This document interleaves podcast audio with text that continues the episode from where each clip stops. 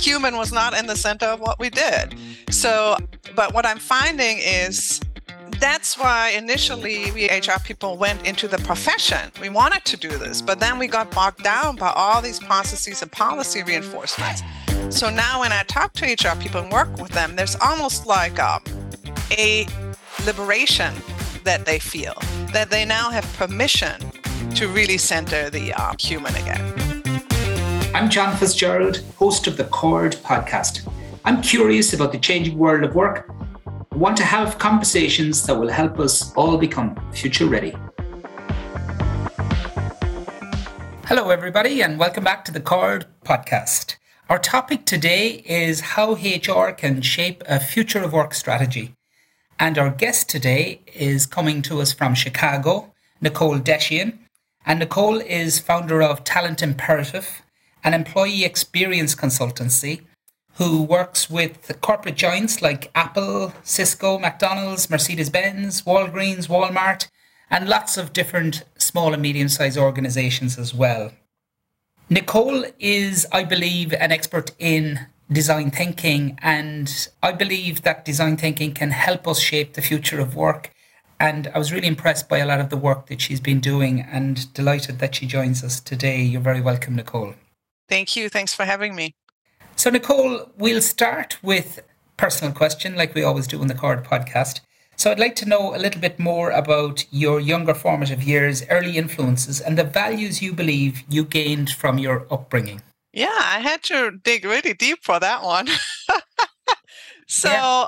but what I landed on was that I started reading very early on. I don't remember when that, well, probably when I learned how to read but I was specifically interested in reading about different cultures and different countries. So I read like crazy anything I could find around that topic. And it really, I think that helped, to your point, shape values. So I had an early interest in you know, being curious about others, how others live, other languages, and, and just, yeah, different cultures. And so, and that kind of then fed into um, my interests later on. So I learned a lot of languages in high school. I learned English. So I'm from Germany originally. So I learned English, French, and Russian. And later in college, I even took a semester of Spanish and Arabic because I, I think through language, you can learn a lot about different cultures as well. Language is sort of a window to cultures. And then I ended up studying international information management.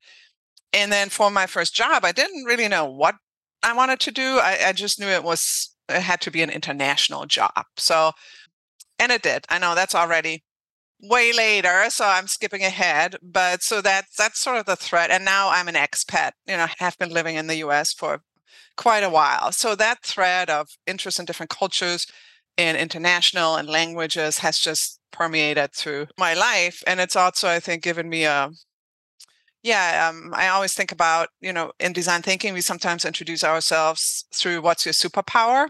And mine is connecting the dots and i think it does come from that interest you know living across different cultures having a liberal arts degree working across different disciplines. So i've always been sort of adjacent to hr either working in hr consulting to hr at accenture and now having my own business and now also infusing design thinking. So looking at the same discipline from different angles and then weaving in methods and frameworks from other disciplines. So that's just you know me connecting the dots and i think it harkens back to those early days and those interests and, and just different things outside of my purview i come from a very small village in germany so maybe it was driven by you know the need to get out of that very small uh, life that i had there so Fantastic, Nicole. And it's really amazing how we had Stephen Barry on from Malaysia, and he spoke about how his travel to the UK broadened his experiences as well. And I know from my own experience going to the States and living in different countries, it definitely gave me a different perspective in life from a small village in, in Ireland, no more than yourself, near Hamburg in Germany.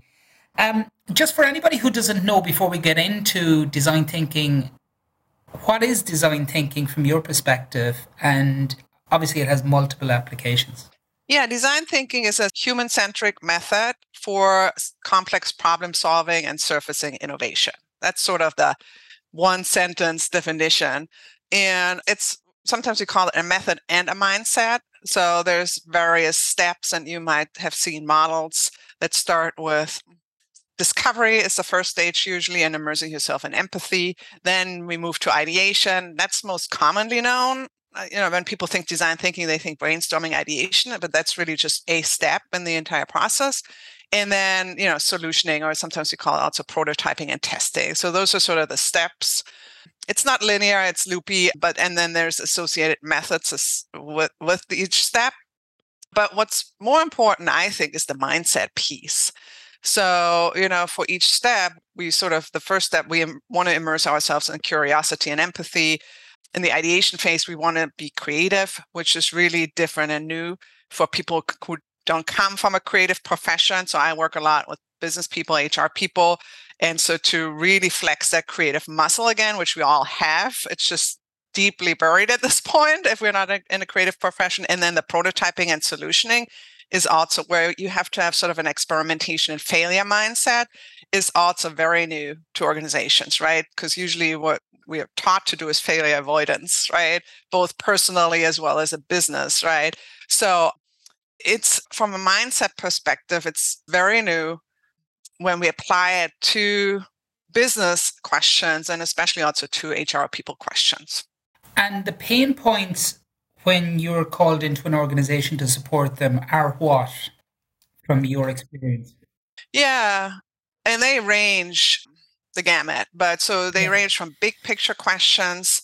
Obviously, right now, topics like how might we reorganize to the future work right? So that's a big one hybrid work, remote work, inclusive work environment. So big picture questions. Two, you know, we've read some books about employee experience, but it's such an emerging trend. We don't really know how to apply it. And plus, HR organizations aren't structured to serve the end to end employee experience, right? We're very siloed. So, how might we build either an employee experience function or just structure ourselves to deliver on it within HR? to you know more tactical things like redesigning performance management with an experience focus so individual talent programs and also capability building and design thinking for hr teams so it ranges from very big picture to very tactical capability building and program redesign so when you go into a leadership team for the first time and you meet with them and you're doing this design thinking and you're mentioning things like failure avoidance and uh, that must be as scary as hell for, for these people to bring them on this journey. And uh, i'd just like to, to get some insight into how you shape that day or that experience or that journey for them. Yeah so first of all i'm very pragmatic when it comes to methods and frameworks and in the way that you know i've learned through my career it's sometimes all about packaging Right. And what and I don't necessarily go in using some of these terms. I don't necessarily sometimes use design thinking. I use co-creation. I feel like that resonates more with people. And I certainly don't go in and say, oh, let's let's do some failure exercises. to your point. Yeah. So um we'll go in more from the perspective really. So the first starting point, as I mentioned before in design thinking, is really empathy. So I go in it also with empathy for whoever the audience is that I work with. So let's say that is leadership, like C level leadership team when it comes to like future work visioning or something like that. Usually I do something first, like an activity that gets them to self reflect individually. So gain empathy with themselves, what's top of mind for them, and then with each other. Because sometimes around these topics, especially what we're finding is that leadership teams are not aligned, right? So gaining empathy for themselves, for each other. And then we're going to layer in empathy for employees. And for that, I like to actually have them do sort of some pre work by interviewing employees and we sort of co-create our questions so they're empathy interviews and they tend to be really eye-opening for them because sometimes they haven't had these conversations with employees so both hr and leaders actually so we layer in different ways for them to discover some of these things themselves. And that's sort of the power of design thinking a little bit. And then from there, right, we're going to layer on more quantitative data or, you know, other sort of facts, and then have a discussion and have a visioning or strategy sort of discussion based on what they've uncovered themselves versus me telling them all the stats. This is all the best practices, and Apple is doing this, and Google is doing this, which executives normally want to know, but it's really not relevant when it comes to employee experience or really crafting something where there isn't a playbook, which we know for the future work there isn't one. And so copying from other other companies really doesn't work. It really needs to come, the data needs to come from inside the organization. That's so true, isn't it? I mean, we all love these uh, two by two models to simplify everything and show the huge mm-hmm. data from all of these big, huge multinational organizations who are mm-hmm. going through stuff. But does that really relate to the organization of 50, 100, 1,000, 5,000 people and their situation? It doesn't often, you know. I'm just interested to hear you speak about the leadership team and empathy and I suppose vulnerability and hearing stuff from themselves and others which may not be so great.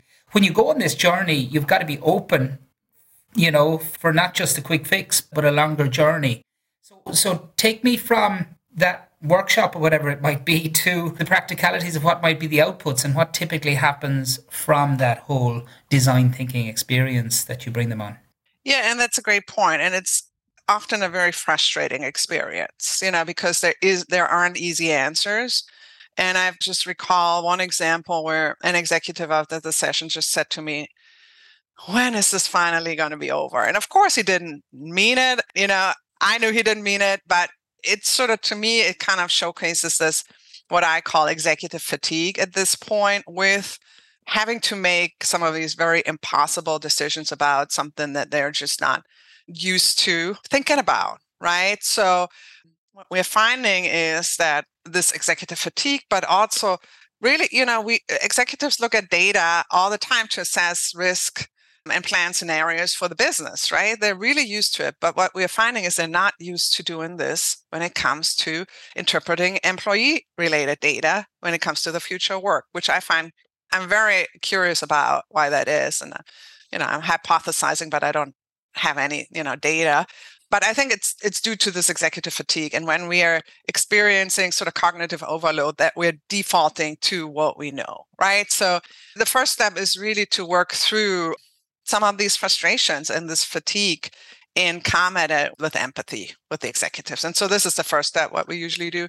And then it gets tactical very quickly because then you know eh, usually we come out with some guiding principles for what the future vision might look like. And then based on these guiding principles we'll like co-create usually with hr and with the leadership team sort of a plan for you know how might we enable managers you know how are we going to co-create with the employees moving forward and things like that. And so we'll kind of co-create a roadmap because this is not to your point done overnight and isn't that an interesting new role for HR to play then? That yeah. instead of, you know, I guess being the implementer, they're now having to co create. And I saw one of your questions that you asked in a blog on LinkedIn, which I thought was really interesting. When was the last time you were asked to come up with a creative HR solution? Was a question you posed. And I was just interested in how HR are coping with this new role that they will have to play and what are the skills that they're going to need to co-create with their teams? Yeah it's a change you know it's a change both for the leadership team as well as for hr because we were also and i say we because i consider myself an hr professional and nerd and that's not how we were trained you know? So to your point what we what our role was policy reinforcers quite frankly. And that's why my tagline is also let's bring the human back to human resources. And it's for those reasons. Traditionally, paradoxically, the human was not in the center of what we did. So, but what I'm finding is that's why initially we HR people went into the profession. We wanted to do this, but then we got bogged down by all these processes and policy reinforcements. So now when I talk to HR people and work with them, there's almost like um, a liberation that they feel, that they now have permission to really center the um, human again, right? So there's this almost collective taken of a breath and a burden taken off their shoulders. And I have that a lot when I work with them. They're like, you know, I used to think that I had to solve this all by myself. Now I know I can co-create this with our employees, right? So it's a, almost a huge relief. But yes, it is a change. And it is requires us to rethink really how we approach the work we do. And so to your point around different skills or mindsets, I think it's really more of a mindset shift that needs to happen from, you know, very process oriented, very policy oriented, reactive in a lot of ways to be more strategic, thinking about big picture questions we can answer as HR, both within our organizations and beyond, quite frankly. And I posted that in that post that you're referencing, right? We, we are in a mental health crisis as, you know, across the globe. And so, how can HR help solve that within our organizations, but beyond? Because as we found through the pandemic, employees are humans first. And the boundaries that we had created were really just artificial, but they're really full humans. So, you know, we need to become more strategic, big picture question askers, and really centering the human in everything we do. I think those are the two big picture sort of, you know, mindset shifts. And then in terms of skills, design thinking is a qualitative method and I do believe that we need to complement that with quantitative insights. And now I know, you know, we have made some advancements in the people analytics space. So that's certainly understanding how to combine quantitative and qualitative data and tell a compelling story to leadership specifically, I think is as a key competency moving forward. I want to ask you a quick question. Is your organization going through unprecedented growth, restructuring, or change? At Harmonics, through our consultancy and coaching work with business and HR leaders, we face one common challenge the overwhelming pace of change and not enough time or resources to properly reset to become future fit. If you would like to register for a free diagnostic session with one of our team of experts, go to harmonics.ie to get in touch today. Now, back to the podcast. And it's interesting when you talked about executive fatigue there. I did a mm-hmm. workshop with a group of our own HR community about future proofing their own career last week. And one thing I found was, you know, it was a three hour workshop for them to communicate with each other how they were experiencing things. And it was such a challenge for them to put three hours in the diary for themselves because they felt they were they had such a to-do list they're servants to their organization and they want to help was a consistent theme across the workshop and this appreciation at the end having reflected on themselves almost refreshed and re-energized them to say my god that was so great to have almost this retreat for myself to think about myself and where i want to be in my career so I think not alone is it executive fatigue, there's HR fatigue there from all of the tasks that are being landed on their desk because HR will do that. And I think that's the change in skill set and mindset, isn't it? To push back and to prioritize and to look at how you can add value more than just be the person who's implementing lots of those policies that you talk about. Yeah, and that's a great observation. And so uh, that I call HR burnout. And definitely that happened for sure during the pandemic because as we know there were so many demands on hr put that they again scenarios they had not had to deal with and they became sort of the parent if you will of the entire organization right so hr is extremely burnt out already to your point it used to be in hr and again i was in hr so i know it and so i use that metaphor a lot we never put the oxygen mask on ourselves in HR, right? We always we give coaches to executives, we train others. We never put attention to our own development, and so that is just you know heightened uh, in these times, and in in you know add burnout to that. So yeah, HR absolutely feels they don't have time to develop themselves, and so to your point and what I said before, I think to reframe how we think about our own role and our own development in a way that, for example, doesn't have to be design thinking, but I I believe that it really can help us. If we think about it, that we don't need to be the owners and the doers and the designers of everything by ourselves, I think that's just a huge already mindset shift. And if we start to incorporate that more into our work, then the load will be lighter because it's not just us alone who, who do this. We do it with like, however, 100,000, 10,000 people that we have in essence an extension as designers in our organization as co-designers it's not just us and i think if we get more into that mindset and that habit that can free up so much emotional and actual workload and burden. That's a really great build on the point there. Then and wellness is such an important issue and we're going to see more and more of that mental health creeping into organizations and how we deal with that in an empathetic way. Speak to me then about the employee experience the candidate experience because obviously lots of organizations now are challenged with trying to find people. And i was on another webinar yesterday and what i heard was a financial director talking about having to I, I really was struck by the language of we've got to think differently if we want to hire the right people. And this was the first time I'd seen this almost, you know, appreciation of we've got to have a mindset change here. And we've got to package ourselves better, as you talked about from HR, but as organizations going out into the marketplace. So, how can the work that you do help with that candidate experience? What are you seeing as the challenges where organizations are falling down where they need the most help at the moment? Yeah, so first of all, whenever we redesign an experience, we can use this human-centered design approach. So whether it's, you know, customer experience, employee experience, or candidate experience, it's really the basic approach is the same that we start from a point of empathy, discovery, and then ideation and, you know, solutioning.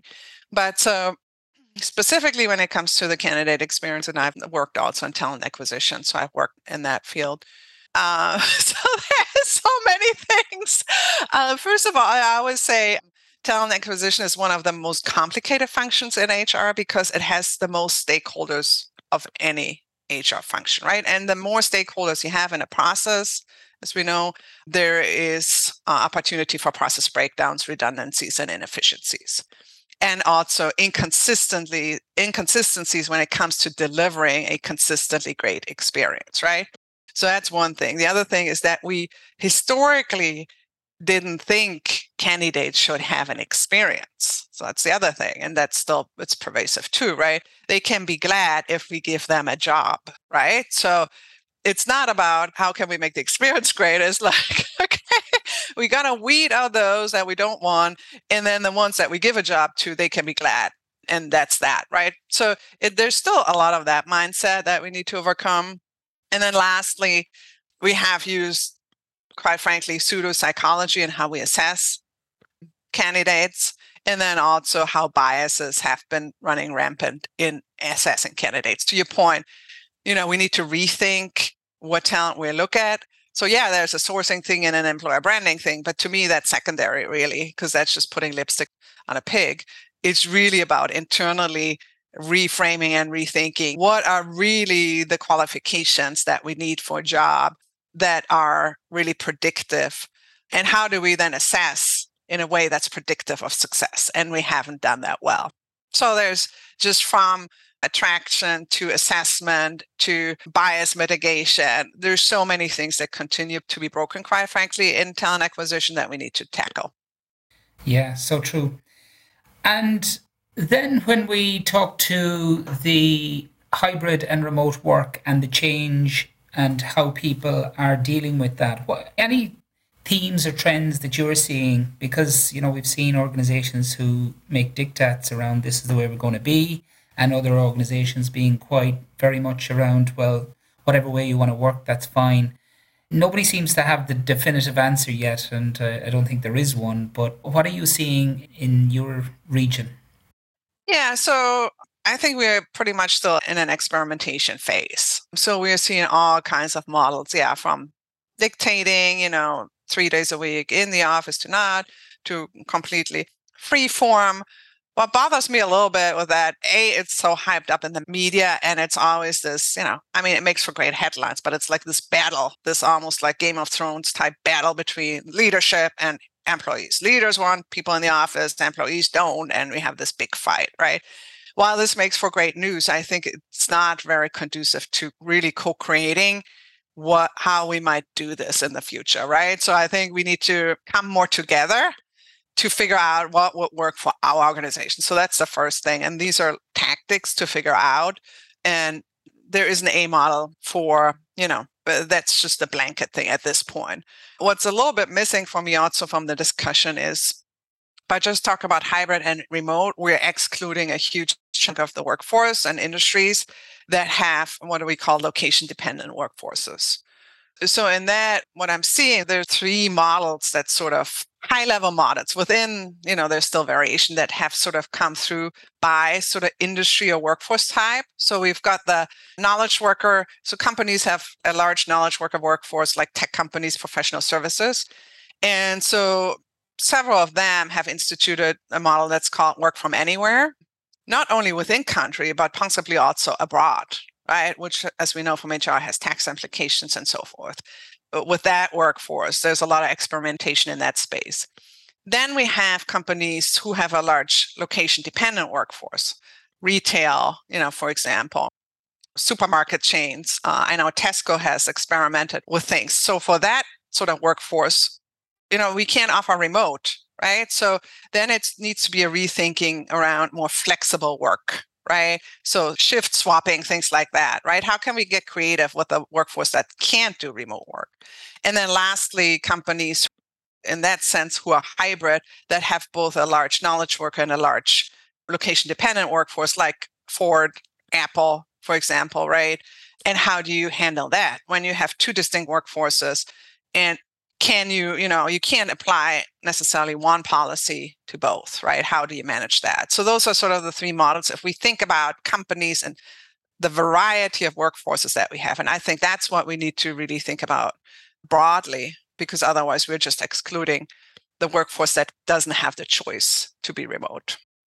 That's a really great point. And uh, I mean, we've covered an awful lot in the session today. So I'd just like to mention Nicole, your HR hackathons and what is that? And maybe something we'll experiment with here in Ireland. So maybe bring that to life for me. Yeah, so that the HR Hackathon Alliance, so that started about, I think now five years ago or something like that. I was the um, Disrupt HR Chicago community lead. And that's sort of a TED Talk style format. And our community at that point, we had about 2,000 community members. They wanted more. And at that point, I started experimenting with design thinking. So I created this HR hackathon format, which is in essence a two hour ideation workshop where a company comes in, they present a challenge like something around, I don't know, employee experience, diversity recruiting, whatever challenge they have. And then we invite other HR people and they ideate together and come up with ideas and concepts to solve this. And the idea behind it was to create sort of a light introduction to design thinking for HR, to whet their appetites, but also walk away with tangible ideas for a challenge they might face as well. And so it started in Chicago and it was hugely successful. We had all our sessions were sold out and people really, really loved the format. And so that's when I had the idea to sort of spin this out and say, well, it would be great if this could go global and, you know, could go to other cities. So right now we're in six cities at this point. And so I have local HR hackathon hosts who then lead those workshops in those cities. During the pandemic, of course, we also created virtual formats as well. But right now, so this fall, we are finally back in person and uh, we've had great interest for people, you know, because these are also smaller. They're not big conferences. They're between 20 to 50 people. So that feels, you know, comfortable, I think, in this environment anyways yeah, so we're in the process of organizing in person, in location hackathons again. Great stuff, Nicole. I mean, it's been fantastic uh, listening to mm-hmm. how design thinking can be applicable in an organization mm-hmm. going through change and looking at the future of work. And it's obviously something yeah. I'm really passionate about. And a couple of things coming from the session today it's a method and a mindset. And I think that's so important. It's not linear, it's loopy. And I think that probably describes the world of work today. And we often default to what we know. And for HR to think of themselves not as policy reinforcers, but bringing the human back to human resources. So there's been uh, some great takeaways, I think, from the session today.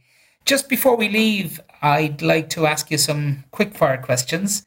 So, a book you've enjoyed and would recommend most? Yeah, so actually, it's a combo, if I may, because it was so powerful. So, I actually read Think Again by Adam Grant and How to Be an Anti Racist by Ibram Kendi together.